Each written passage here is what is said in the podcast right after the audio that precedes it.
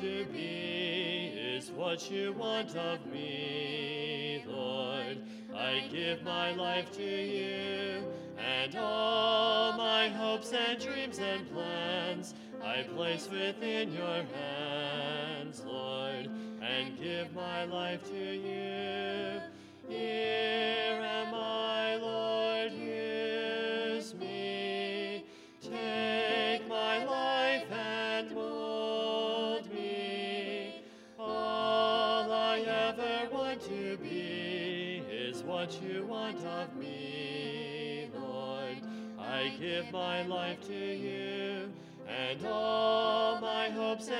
and plans I place within your hands, Lord, and give my life to you.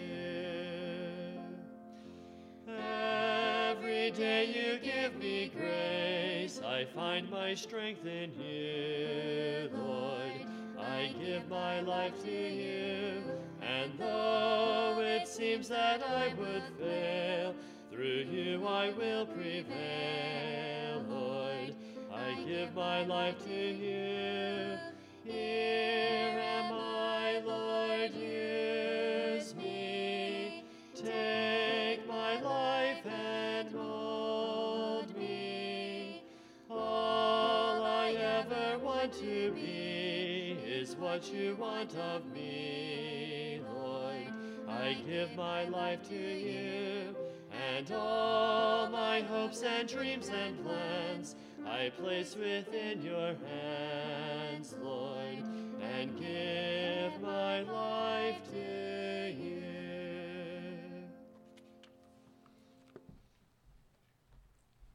Thank you, Joy and Daniel. Well, Matt and Courtney Jones first met these folks at Amazing Grace Baptist Camp, I think, when you were directing the camp, and I think Darla was serving there at, at least for a summer. And uh, I've really always enjoyed the friendship with these folks. And I, as I read their missionary letters, I mean, they're, they're no two alike. Uh, they're never boring. I'm not saying the missionary letters are boring sometimes. I'm just telling you theirs never are, okay?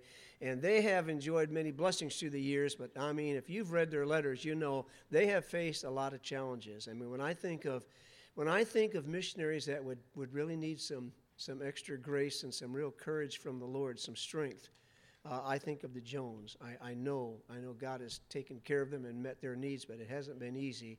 But they've been faithful to the Lord, and I'm just so glad to have you as a part of our missionary family. And you just come tonight, get us up to date, preach us a good hot message, and brother, we'll be grateful. Amen. Good. All right. Thank you so much, Pastor Carsees. Uh, one thing historically, if you ever ask me what it's like to come back to Harvest Hills, I'll always know that there's going to be a time of encouragement with Pastor Carsees.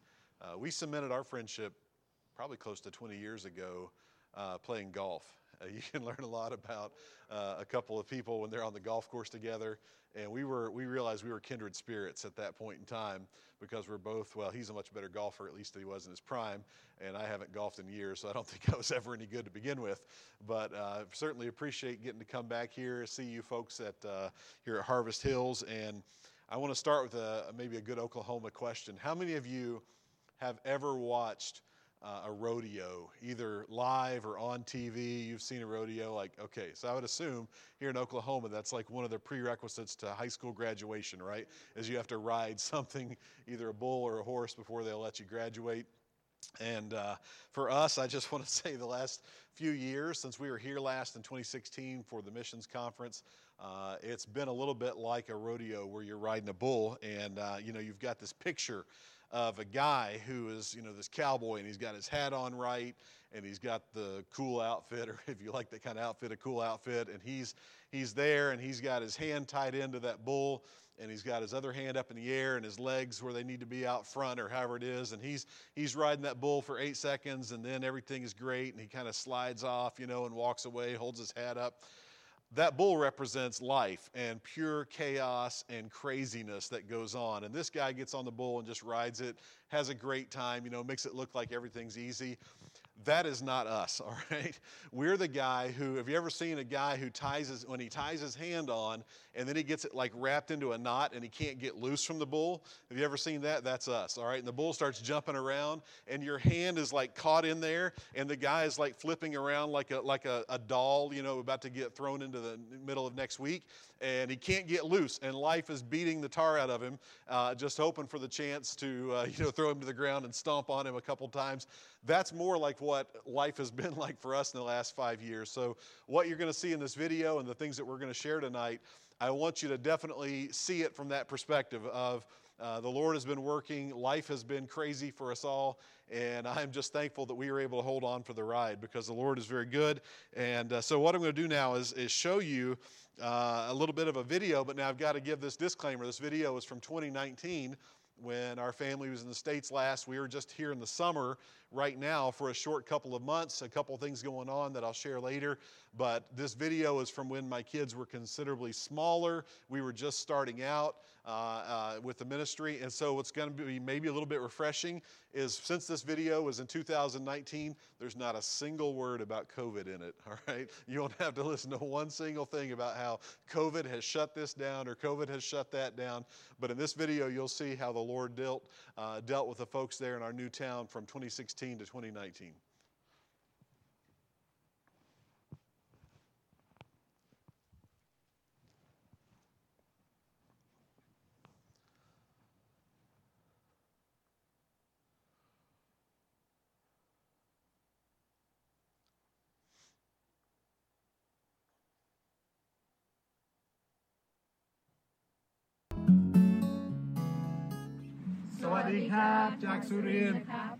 We're the Jones family. I'm Matt. I'm Courtney. And uh, it's been a lot of years since we've seen many of you guys, so we wanted to give you a brief update on our family. Hi, I'm Lindsay. I'm 18 and I start college at Bob Jones University this fall. Hi, I'm Erica. I'm 17 and I'll be a senior in high school. Hi, I'm Trevor. I'm 15 and I'm starting ninth grade this year. Hi, I'm Tyler. I'm starting in sixth grade this year. It's been almost 12 years since our family moved to Thailand, and we're so excited about the way God has led us through all these years.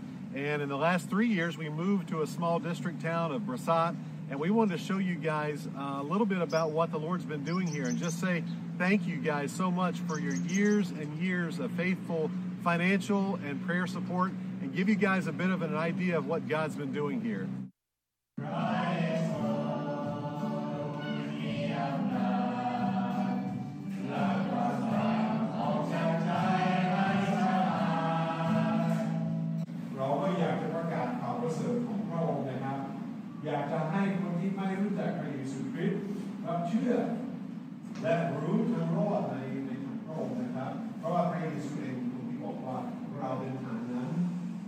Back in February of 2016, we returned to Thailand, knowing that in our third term we planned to leave the provincial capital of Surin and move to a district city called Prasat. There was a Thai lady who was a Christian living in Prasat who was hoping someone would come and help her with an evangelistic outreach and the goal of starting a local church in that community. So in March of 2016, after almost nine years of living in Surin City, the Jones family moved to the district city of Prasat. We spent about four months getting to know the people in the community before beginning meetings in the home of another lady who lived in the city. For about eight months, we met each week in that living room with anywhere from three to 30 people present, but only two or three of those people had ever been to church before. So everything that we did was new to them, from the songs, praying, listening to the Bible. Everything was a new experience to them. After those first few months, we had to move into a rented building for Sunday mornings, and we continue to grow. ครับบาลีเอตั้งแต่เชื่อในพระเจ้าชีวิตเปลี่ยนแปลงยังไงครับยังรู้สึกว่าดีขึ้นค่ะดีขึ้นยังไงครับ ดีขึ้นแบบคิดอะไรแบบแบบ ตอนแรกไม่อยากมีชีวิตอยู่ในโลกนี้พอได้พบพระเจ้าอาจารย์สอนเรื่องพระเจ้า ก็รู้สึกว่าอะไรก็ดีขึ้นมีความสุขใจ เวลามานมัสการพระเจ้าที่โบสถ์ก็รู้สึกมีความสุขมาก ชีวิตจะดีขึ้นอาเมน The Holy Spirit has continued to work in the hearts of our friends in that community with several more people coming to Christ and being baptized. Now, each week, our group hovers around 20 to 25 people who meet for singing, fellowship, and preaching. During the past three years, the Lord has opened up some really amazing doors for our family to be involved in ministry opportunities we never expected. Probably the most exciting has been the chance to minister to missionary families through our annual MK camps. The very first one began in 2016 with 34 MKs, and the camp in 2019 has 65 missionary kids signed up from all over Thailand, Cambodia, Myanmar, and even as far away as India. This is just an awesome opportunity that continues to grow. The Lord even opened up the door for Matt and Trevor to travel to Peru and take part in a missionary kid camp there as well. Closer to home, we've been busy in our local community with a number of events that have given us a chance to share the gospel. We have a really good relationship with a local school that's allowed us to bring teams from American churches into the schools. Beyond that, we've had open doors to teach in our local universities, local Border Patrol office, even local high school students that come to our office to find us. We're excited about the future here in Prasat. We were joined in January 2019 by Watt and Amanda DeSantad and their three children, and Watt's going to be covering the preaching and teaching responsibilities here in Prasat at the church while we're in the States. Then when we get back in January of 2020, Watt hopes to start a church over in his hometown about an hour and a half to the east of here in Sisaket province, and Lord willing, we'll have a hand in that and be able to help him out as well. We want to say thank you for loving our family and praying for our family. Please continue to pray this next year as we transition to sending kids off to college. Lindsay this fall and Erica next year. As we move forward with the church plant here in Prasat and also a new church plant in Sisaket province, pray that the Lord of the harvest would send more laborers into the harvest. And if you're interested in coming for a visit here in Thailand, you're always welcome.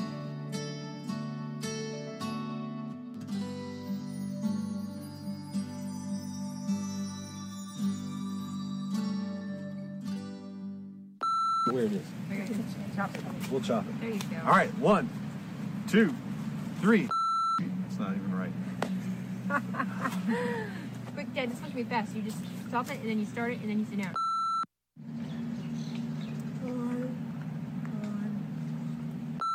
Man, the lighting is perfect on that. It's too bright. All right, you ready? I didn't see many.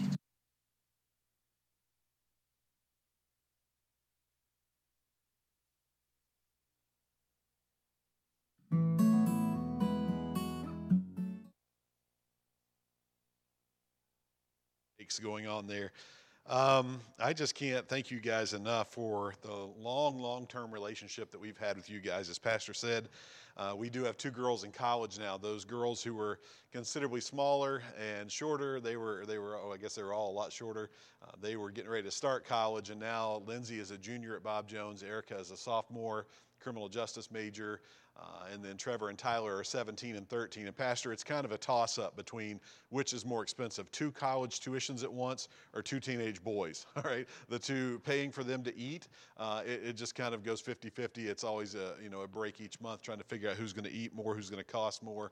But uh, we're we're very thankful to be here in the states for this summer. You saw a little bit there, and uh, I want to kind of further elaborate on some of the things like with our friends Watt and Amanda that came and joined us, and they lived with us there in our town for about a year.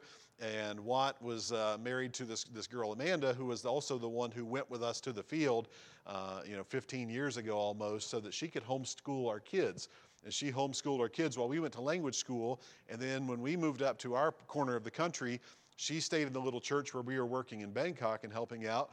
Uh, basically fell in love with the Thai assistant pastor there, and the two of them got married, and they've been married now for I don't know, close to 10 years, and now they are living about an hour to the further east of us in his hometown. They've been meeting there for over a year. So our church, in the initial days when they were starting out, after they lived in our, our town for a year and got to know our people, they were kind of like a church sent out of our little church. And so our people would go over for afternoon services, and we would go and have services there when they had only one or two people. And that was an encouragement to Watt and an encouragement to his family. His mom was saved uh, early on and is now faithful to the Lord there, which is a very, very big answer to prayer for him. And so we also have some other friends to the west of us, uh, the Lowry family that are good friends of ours. And so now they're in the provincial capital of Buriram. Surin is where we were for about 12 or 13 years, was the provincial capital. We moved to a very, very small district town called Prasat, which is half an hour south, and Watt and Amanda are about an hour or so to the east. So now we have, after many, many years of really just our, our family, after our coworkers retired, in 2011, uh, we were we were about three hours from the next foreign family, and now after a number of years, the Lord has worked it out so that now we have four fam well three three families, and then our Thai pastor leading the city church there up in Surin. So all of these things were were wonderful, and just we we look back and see see the hand of the Lord in it and you saw something about the missionary kid camps. Have anybody ever heard of a, a missionary kid camp before?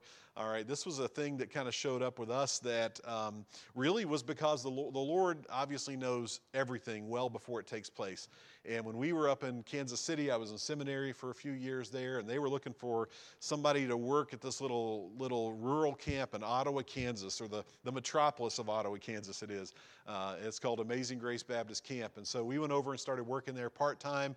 That became a full time job, and we were just super happy. I mean, we were ready to spend the rest of our days there before the Lord called us to Thailand in 2005. So we packed up, we raised support, and you guys were one of our first churches to take us on, I believe, probably around 2006. Uh, I definitely know it was before we left for the field in early 07, uh, but you guys have been supporting us ever since then. And we kind of thought, okay, our camp days are on, you know, just they're just behind us. And then a few years ago, some friends of ours said, hey, why don't you guys think about starting a camp for missionary kids, foreign missionary kids living in Southeast Asia? And, and we were like, hey, that's a great idea. So we started doing this, and all of a sudden it, it just exploded. I mean, people were coming out of the woodwork, people we've never heard of before, people from other countries, people contacting us from all around. And at about that same time, I started working on uh, a graduate degree up at Maranatha Baptist University. And when I got down to the end of that degree, I had to write a paper, a big paper, and talk about something. And so I decided to write about why MK camps were meeting the needs and the, the felt and real perceived needs, the perceived and real needs of these families, why people were so willing to come who were uh, on all sides of, of every issue, would we were willing to come and go to MK camp. And so we started reading uh, learning about that, and then began to talk to the Wilds Christian Camp in North Carolina about the idea of doing this in other places, and that's how the Peru camp, the South American MK camp, came about. Was done in, in, in working with the Wilds. Those of you who don't know what the Wilds camp is, it's a it's a big camp in North Carolina, uh, and so that took place, and then we had an opportunity to put on the calendar a trip to South Africa for an MK camp. That one did get postponed because of COVID. Uh, see, you couldn't get through a presentation without saying it, but uh, we're, we're, we're, getting toward the end and won't have to say it much more. But uh, we're hoping to get that back on the calendar soon. But then part of the reason we're here this summer was the Wilds said, hey, there are missionaries just all over the states who are locked out of their countries, people that are just cannot get back into corners of Asia, especially mainland China, places like Africa. There's just certain places where it's just too hot, it's just too crazy, there's just too much going on there. There's regulations and visas are not being issued. So there are all these missionary families that are stuck in the States. They said, why don't we do a first ever week long missionary kid camp here at the Wilds? And they contacted me and said, Matt, if we did that, would you be willing to come back and speak for uh, the chapels for that? And I said, oh, yeah, for sure. And so we were uh, looking at the um, a huge spike in Thailand. I know folks, we, we talk, we were sitting here with no masks on and so forth. It's such a blessing. But in Thailand, we have had 98% of our COVID cases have taken place since April of this year until the present time. We're talking about barely 10,000 total cases over all of last year. From that to 1.2 million cases now. And those that 1.2 million has happened since April of this year. So with all that going on, church got got canceled again for us uh, in May, and so that's when we were like, okay, let's go ahead and go back to the states. Let's go back and see our daughters. Lindsay had been here uh, alone for about a year and a half, closing in on two years. We were like, we should go back, spend some time with family. Courtney's parents had retired, moved to the South Carolina area, so we were like, let's just let's do that. So that's kind of why we're out here, uh, or back here in the states for a few months. But we did not get to get back here to this church in 2019, so it was a high priority. Uh, if we were anywhere near the area to get back here and see you guys. And so here we are, and we're so thankful for the chance to be here. Looking forward to what the Lord's going to continue to do with MK Ministry. I mean, I can't even tell you, those of you who are uh, familiar, you know any missionary kids, you know there's a, there's a wealth of needs there represented. Uh, the Wilds actually agreed to uh, publish a book that I wrote. It's a it's a God and I time booklet that's meant to be a fill in the blank Bible study, and so this was published and edited by the Wilds for me to be able to. Well, they, I gave them gave it over to them. They actually have ownership of all of it. I have a few copies for sale on my desk outside there, but it's just basically to try to be a help to provide a, a bit of literature that is not available anywhere else. There is nothing like an MK Bible study that I have ever been able to find through all the work that I did with my my program up at Maranatha and talking to other friends who deal a lot with third culture kids. So this was a big deal, but we're so thankful. Uh, other opportunities that have opened up in the, in the days to come. We're looking forward to a continued ministry with missionary kids in our church plant. While we're church planting, we're also able to do things online. And obviously, that is something that we're familiar with now, as, as many folks have gone to a, a digital format of meeting with people. Just this past Friday, Pastor, we uh, had set up with another family what we're calling the Southeast Asian MK community, the C MK community.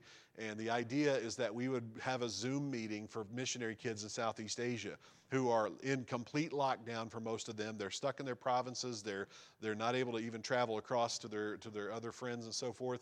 And there's been cancellations of the camp the last two years. A lot of, a lot of just heavy weight that we say, yeah, these missionaries, they're taking it, they're having a hard time, and the parents are able to kind of squeeze out doing things. But the isolation and, and the experience of being a missionary kid in this time is really, really I mean, we're talking, it's tough for a lot of kids.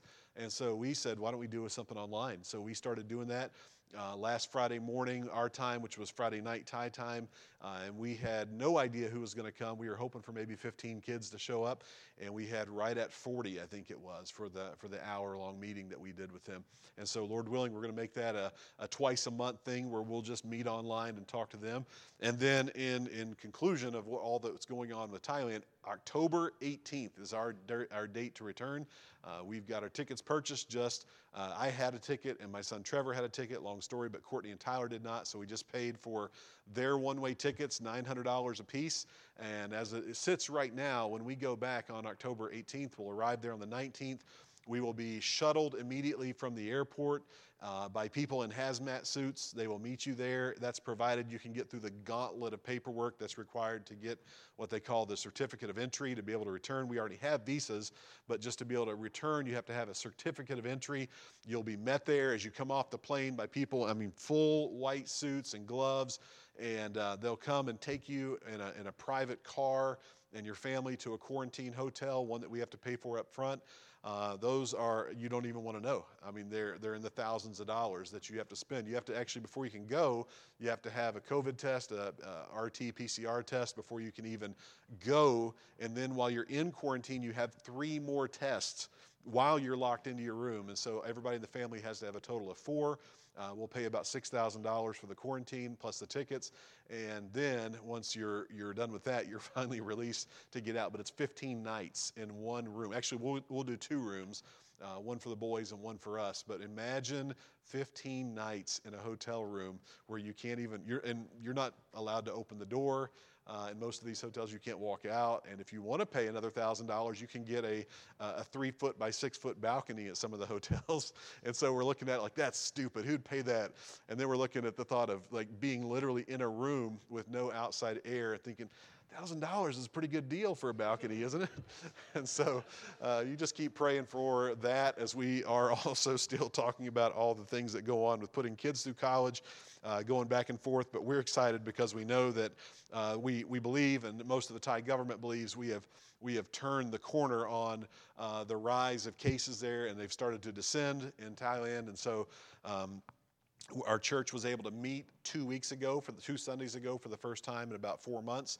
And so our Thai pastor friend Watt was over there with them, sent us pictures just yesterday. And they, our folks are super happy to hear that we had a, a return date. Now, I'm using up all my time. I've only got 45 more minutes here. uh, wait, did I, did I, say that right? 45. That takes us 7:30. Is that right, Pastor? You said.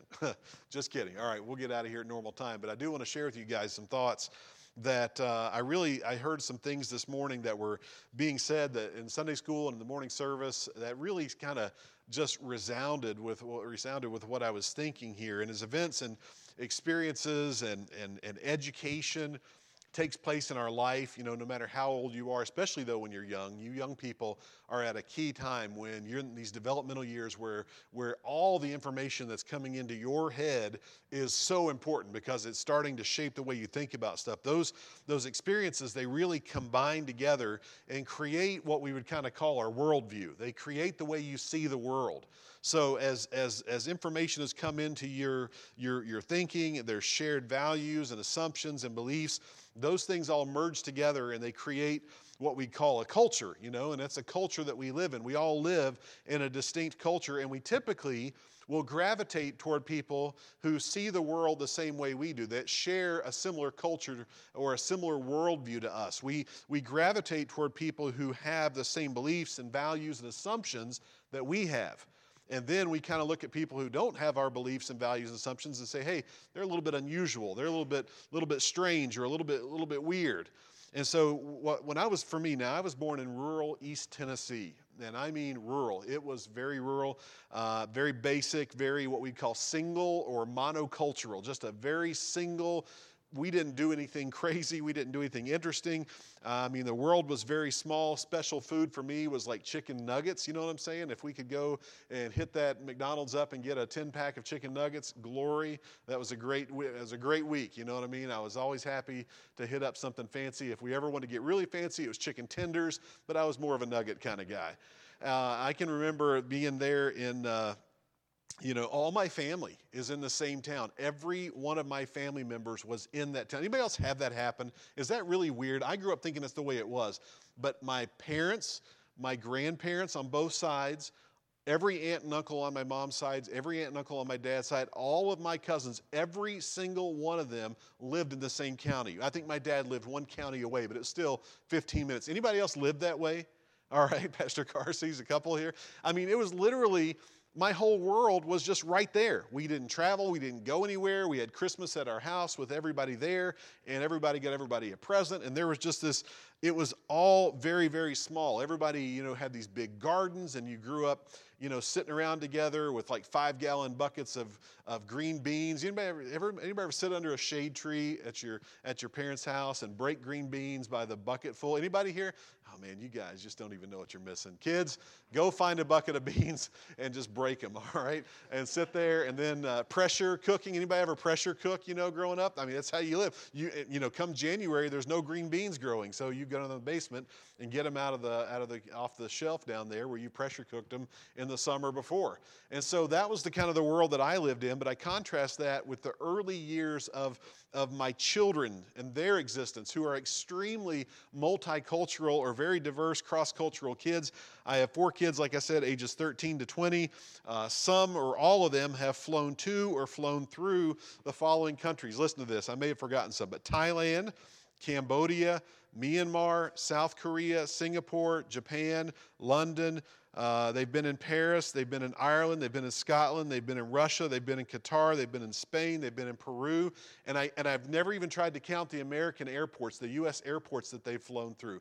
I mean, my kids have grown up with a completely different worldview than I have, a whole smattering of, of influence and stuff from the outside that was speaking into their life that was completely different than the way I grew up. Now, they've grown up eating food that would be considered foreign or exotic to us. They have, uh, you know, crickets. We've eaten crickets for as long as we've been in Thailand. I think I've probably brought some here before, but uh, you haven't lived till you've had stir it's with soy sauce on them. All right, listen, don't judge me. All right, don't judge me. They're delicious. All right, I see some of you looking around. Now, the, uh, the, the the little worms they have there, the little grubs, the silkworms. Now those I can pass on. They're like chewing on a piece of wood pulp, and it kind of squishes out in your mouth. Not so good. Crickets, delicious though. You can't go wrong with the good crickets. Who needs popcorn when you've got crickets? And I think they're probably, you know, probably like you know kosher or whatever. What is it? You know, like you know, if you have uh, you know allergies, you can still eat peanuts. I guess I don't know. You can eat whatever. You can eat crickets with me if you come visit. But I mean, we've had frogs, we've had snakes, we've had eels. uh, the occasional piece of dog jerky. Don't judge me again, all right? It's not bad. I've had dog jerky on only one occasion, but my kids have grown up with this sort of exposure to be always being the minority. My kids have never known life where they were not the minority, where they were not the, the, the strange foreign children in the middle of a, a place where they don't have ownership. And so, you know, have you ever stopped and thought about your own elements of your life? how they are and have been shaped or are being shaped. You know, what, what are the things that right now at your age, even, even as older adults or middle age or wherever you are in life, what are the things that are shaping your worldview? Because our worldview is constantly changing. Not our beliefs, but the way we understand them is constantly changing. So some of you, you know, you might have been just like me, very single culture, very monocultural. Uh, others of you have been to places and you've seen things that it's, it's hard to describe. It's hard to describe what it's like to stand at Machu Picchu in, on the Incan Trail in Peru and, and describe that to somebody, or to see Angkor Wat in Cambodia and try to describe how majestic it is to watch the sunrise behind Angkor Wat. But my point here is that there's so many things that I like tonight just to take a few minutes and stop and ask us what are the things that are shaping our worldview? Now, as we look into God's Word, which we're going to do, we find the truth there. There's a starting place for developing our Christian worldview. Uh, and this worldview will guide us through the maze of life that we have. So today, I want to put forth three things or three thoughts or three conditions that really they should be at the core of our worldview as believers. Now, if you're not a believer here tonight, this just keep listening, hang in there.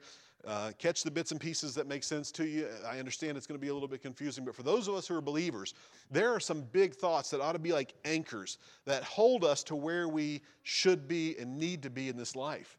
Some big thoughts about our God and about His Word and about our relationship to Him. You know, an anchor, what it does, it doesn't hold you exactly in the same spot. It lets you move a little bit like this, but it doesn't let you get, your, your boat get caught in the current and drift out to sea. So, what we're talking about here are some of these big thoughts that ought to be nailed down hard in our hearts so that when the worst things happen to us in life, that we're not blown away by them. And so, one of the things that I see first here, number one, is the reality of your heavenly citizenship. The reality of your heavenly citizenship ought to be at the core of your worldview. Now you say, what am I talking about? What are we getting from? The reality of your heavenly citizenship, it ought to be at the core of your worldview. Look at Ephesians chapter 2.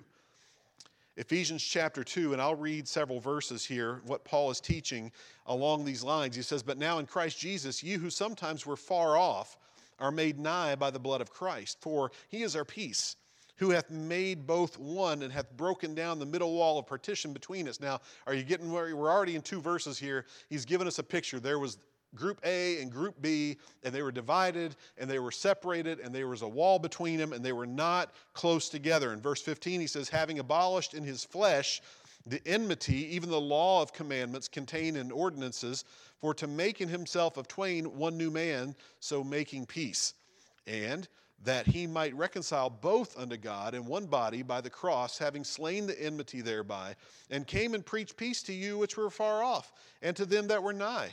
And for through him we both have access by one Spirit unto the Father. Now, therefore, ye are no more strangers and what? What are you no more? Strangers and foreigners. You are no more strangers and foreigners, but fellow citizens. Huh, interesting words here. You are fellow citizens with the saints and of the household of God so, what Paul is illustrating here is that you're no longer strange people. You're no longer separated. You're no longer broken away where there's good Christians and there's, there's the other people there. there. There's no longer this wall of like haves and have nots. There's, there's only a wall that's been broken down, and now we're all one in Christ. And so, what he's saying here is that if you have been saved by the grace of God, you are part of God's eternal family, and you are a citizen of heaven. Now, my good friend Watt, that was on the video there, Watt, when he married an American girl, Amanda, they got married, they had a couple kids. They said, Hey, let's go to the States and visit my parents, go visit Amanda's parents. And so they went to apply at the embassy. They, they sent in their application, rejected, said, No way, you're not going to America.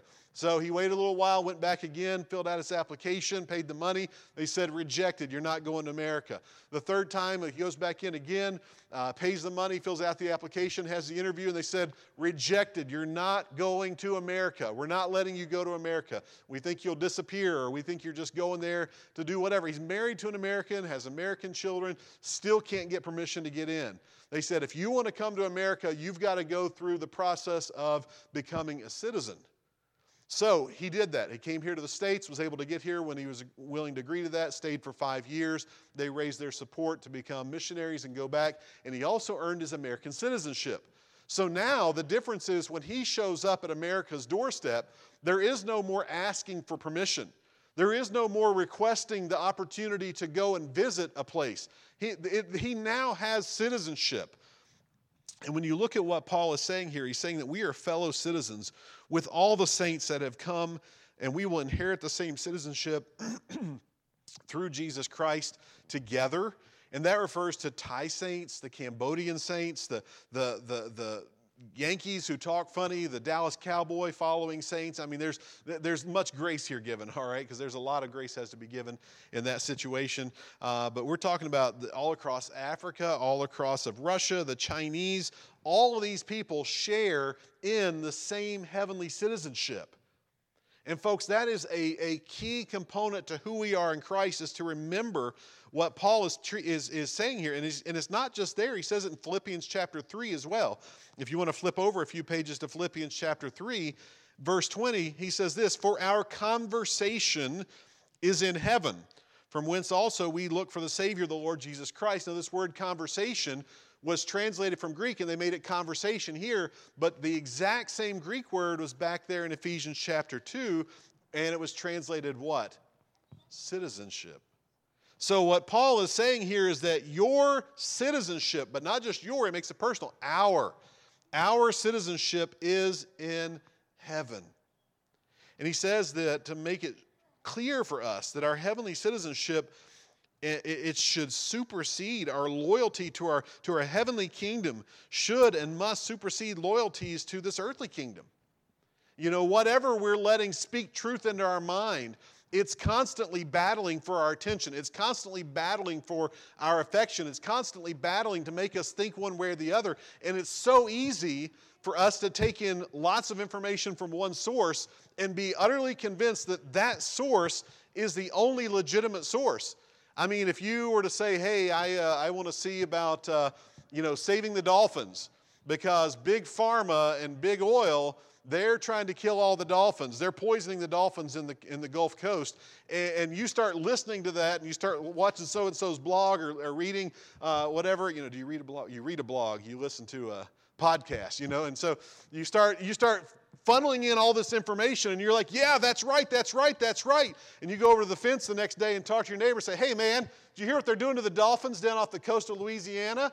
And he's like, middle note, Never talk to that guy again. He's weird. All right? My point here is this if we're not careful with what we allow to shape our thinking, what we allow to go into our head, we can find ourselves alienated and unable to communicate the truth of the gospel. And what I'm saying is that our anchor, especially more than ever in this day and age, needs to be our heavenly citizenship that ties us to the thing that's most important whatever ten, contingent issue that might come up, and I'm not going to dare touch any of them that are going on in our society today. That's up to your pastor to talk about. But they're so divisive.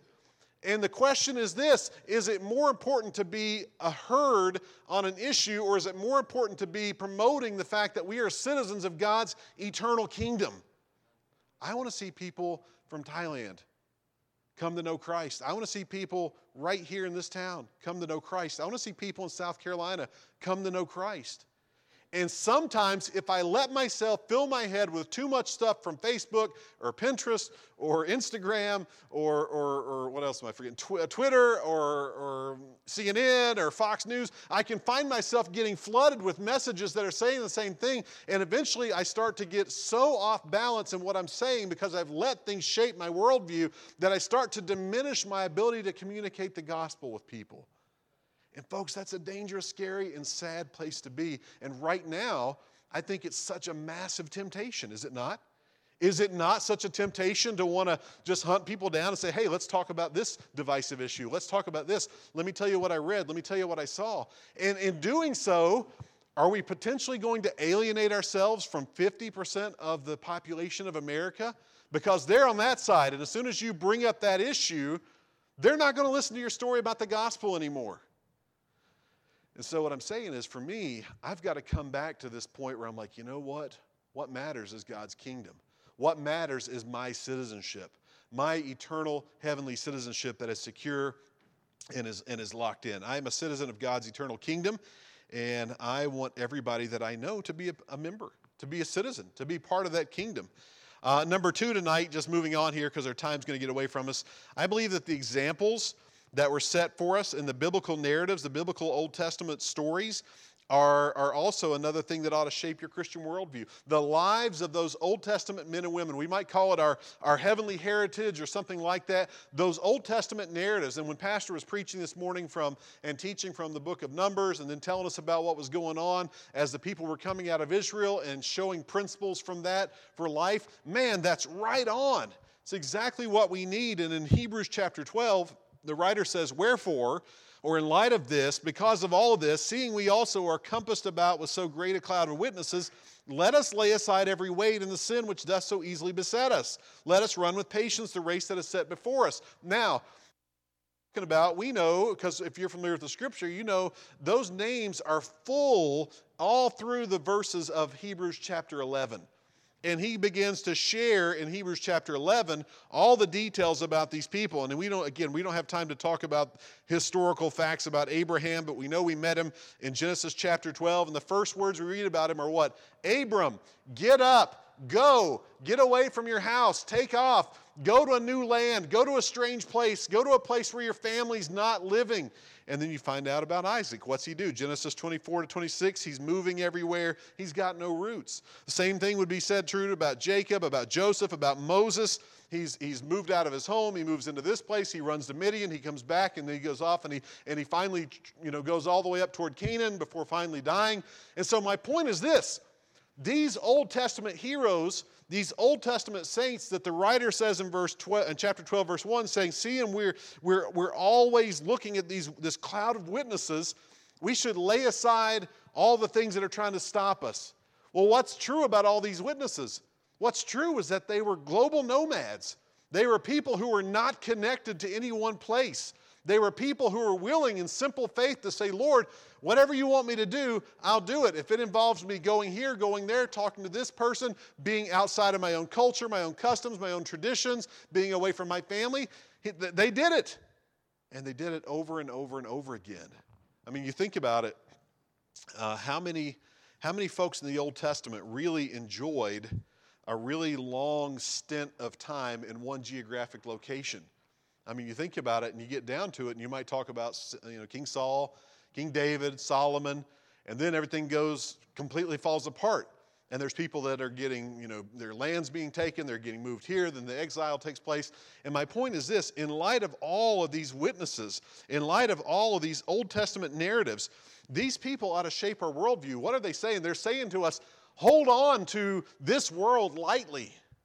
Hold on to the things of this world lightly and be willing to release them because sometimes it's hard, isn't it? I mean, man, when you're locked into a place and you know the people, you know the town. My, my father in law, with he pastored for 35 years in South Georgia, a town of about 2,000 people, 3,000 people probably at its heyday. I mean, a tiny little town. And after 35 years of being down there, he retired in January and moved from, from South Georgia up to, to Greenville, South Carolina. And the guy is like a fish out of water. I mean, he, was, he would rather have just stayed there and, and died and spent his last years there, uh, but to go, and, he felt like this was where the Lord wanted him to go. And so, admirably, he said, Yeah, let's pack up and leave. They sold probably 80% of what they owned or 70% of what they owned, and they still have too much stuff because that's the way grandparents are. And uh, they, they moved to South Carolina. Guys, I'm not asking you to do that tonight.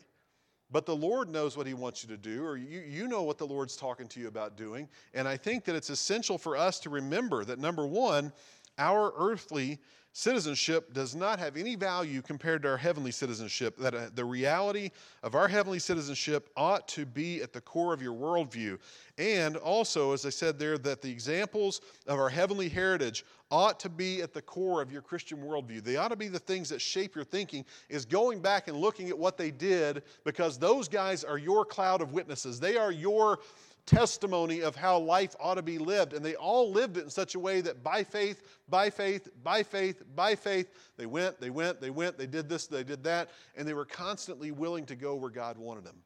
So let that shape your worldview. And, and again, I'm, I'm running low on time here, but number three, our heavenly home ought to affect our Christian worldview, our heavenly home. Now, in Hebrews chapter 11, in this, in the section where he's talking about all these men of the faith and so forth, he says, These all died in faith, not having received the promises. These guys were just looking to the future. They didn't get what they were waiting for, but having seen them afar off, out on the horizon, and were persuaded of them and embraced them and confessed that they were strangers and what? Pilgrims. Strangers and pilgrims on the earth. For they that say these things declare plainly, they seek a country. They say that they're looking for something else. They're looking for something beyond the permanent that's here in America or here in your own life. They're looking for something that's, I'm sorry, looking for something that's beyond the immediate and the temporary of our life. And they said they're looking out on the horizon of life. And in verse 15, truly, if they had been mindful, if they were thinking of their old country from where they came, they might have had opportunity to have returned. I mean, if they said, hey, I'd rather be back there at home, God might have given them the chance to go back, but these guys were constantly looking out on the horizon. Verse 16, but now they desire a better country, that is, that is an heavenly or a heavenly country. Wherefore God is not ashamed to be called their God, for he hath prepared for them a city. And if we had time, we would talk more about this and talk about how these guys pursued God, not knowing where they're going to go, not knowing what it was going to bring them to, not knowing where it was going to take them I mean, these guys were looking for a city made by God, a homeland not of this earth, a heavenly country, verse 16 says. But did they, did they die disappointed? No. They weren't disappointed that they didn't see it. They, were, they knew the best was yet to come. So, what I'm saying to us today is this simple reminder because none of us holds all the truth of Scripture in our mind at one time.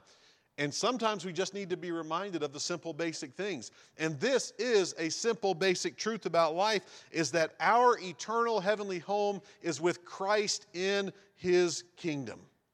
And that ought to shape our worldview in a tremendous way, in a major way. It ought to be an anchor for us. It ought to be something that really sticks with us. And you say, well, I, I don't, I don't, well, okay, I'm just going to stop there. Otherwise, I'm going to go over time, Pastor. But just thinking through this, you know, what about you and I? What are we looking for? What are we working for? How much of our time is spent looking on the horizon and trying to say, hey, you know what? God's got a big plan. And COVID's not going to stop God's big plan. God's got a big plan, and, and, and, this problem, this health problem, this need, this, this situation, this, this whatever, this government, what, none of these things are going to stop God's plan. So, what should I do? I should just dig in to communicating the truth of God's word to people and, and invest in people around us all the time. And you know, I think about this when we talk about this heavenly citizenship. Uh, it, it really ought to shape our worldview in a major way. And I'll, I'll close with this illustration because this one is uh, something that's kind of near and dear to me. Those of you who remember, if you've ever read many of my prayer letters, you know that every March, April, uh, anything that comes out around that time is typically me uh, carrying on in some way or fashion about my recent trip to immigration where you go down to the immigration office in our local, uh, our local province there, about half an hour from my house, and you go in basically like crawling on your hands and knees. It, it's, it's like I've never been on parole before, but I assume it's what it's like going to your parole officer. Like you have to go in assuming that you've done something wrong, your paperwork's not right, you're going to be in trouble. They're going to, they, they just love the power and the authority over someone who is, in their minds, probably socially above them. So now they've got the law on their side. They've got the ability to send you home without the, the, the extension of stay or allowing you to stay with your visa. They, they'll kind of play with you and toy with you a little bit. And so they might say, Nope, not taking that. Uh, well, you just took it for this other guy last week. Sorry, we don't take that now or, or you, you come in with the list that they gave you of 16 items they want, and you've got all the items. You're like, nope, there's a 17th. Well, where's that? Uh, hang on, I'll write it down for you. Go get that. And it involves a trip to Bangkok to go to the embassy to go get this paper, then get it notarized, and then uh, donate a kidney or whatever else they ask for you to do. Uh, then so those types of things are pretty typical. And so you've got all this authority. So when you go into that embassy, it's like, man, you crawl in just like, I've got triple copies of everything for all six of my family members.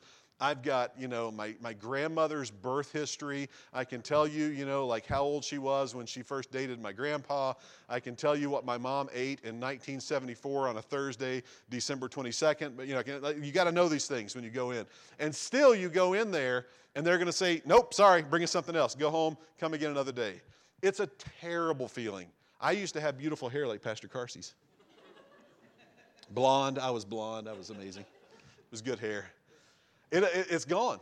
Why? Immigration and children, and taking children to immigration, all those things.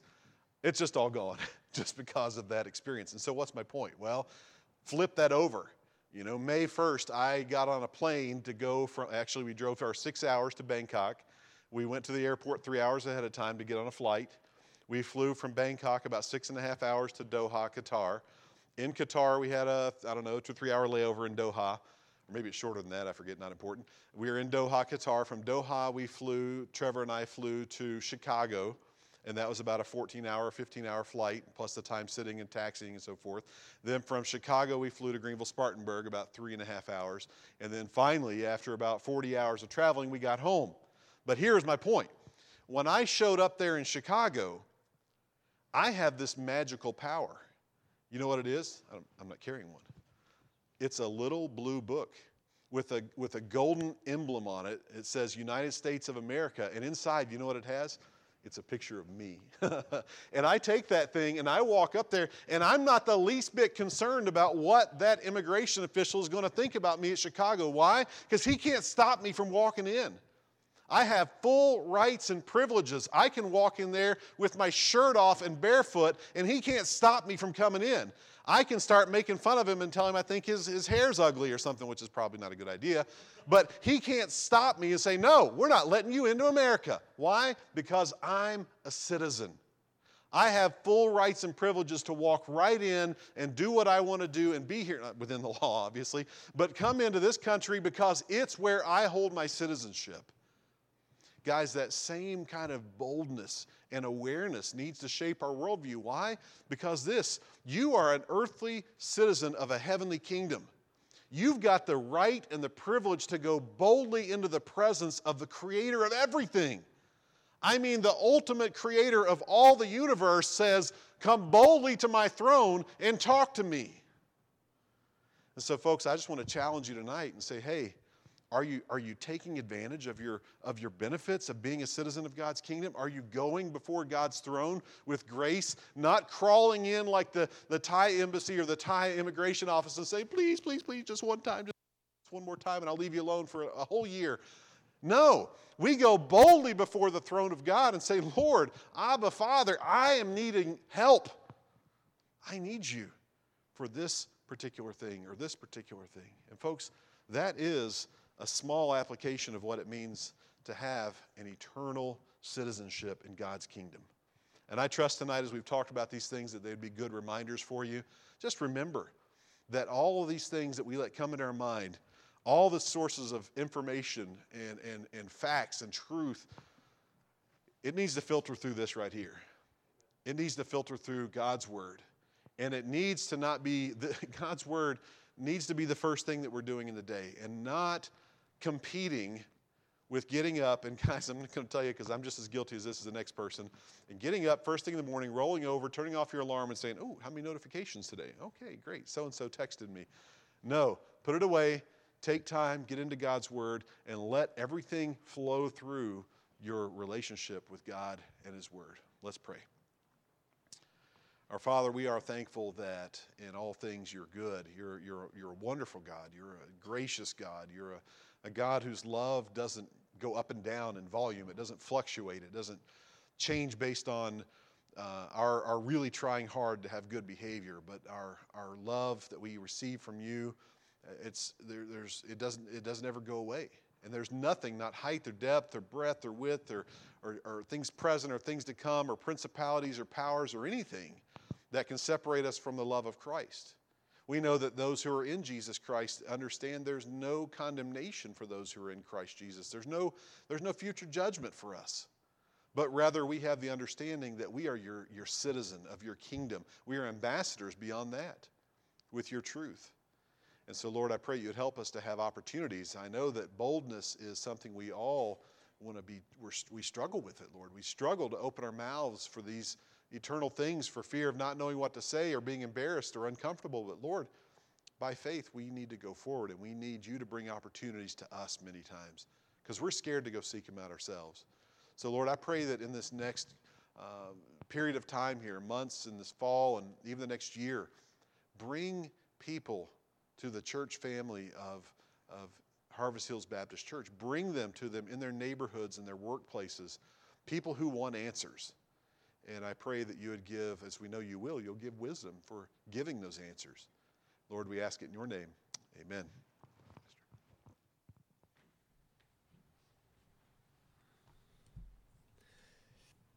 Did I tell you you would not be disappointed tonight? Amen. Thank you, Brother Matt. Praise the Lord. Let's stand together, please.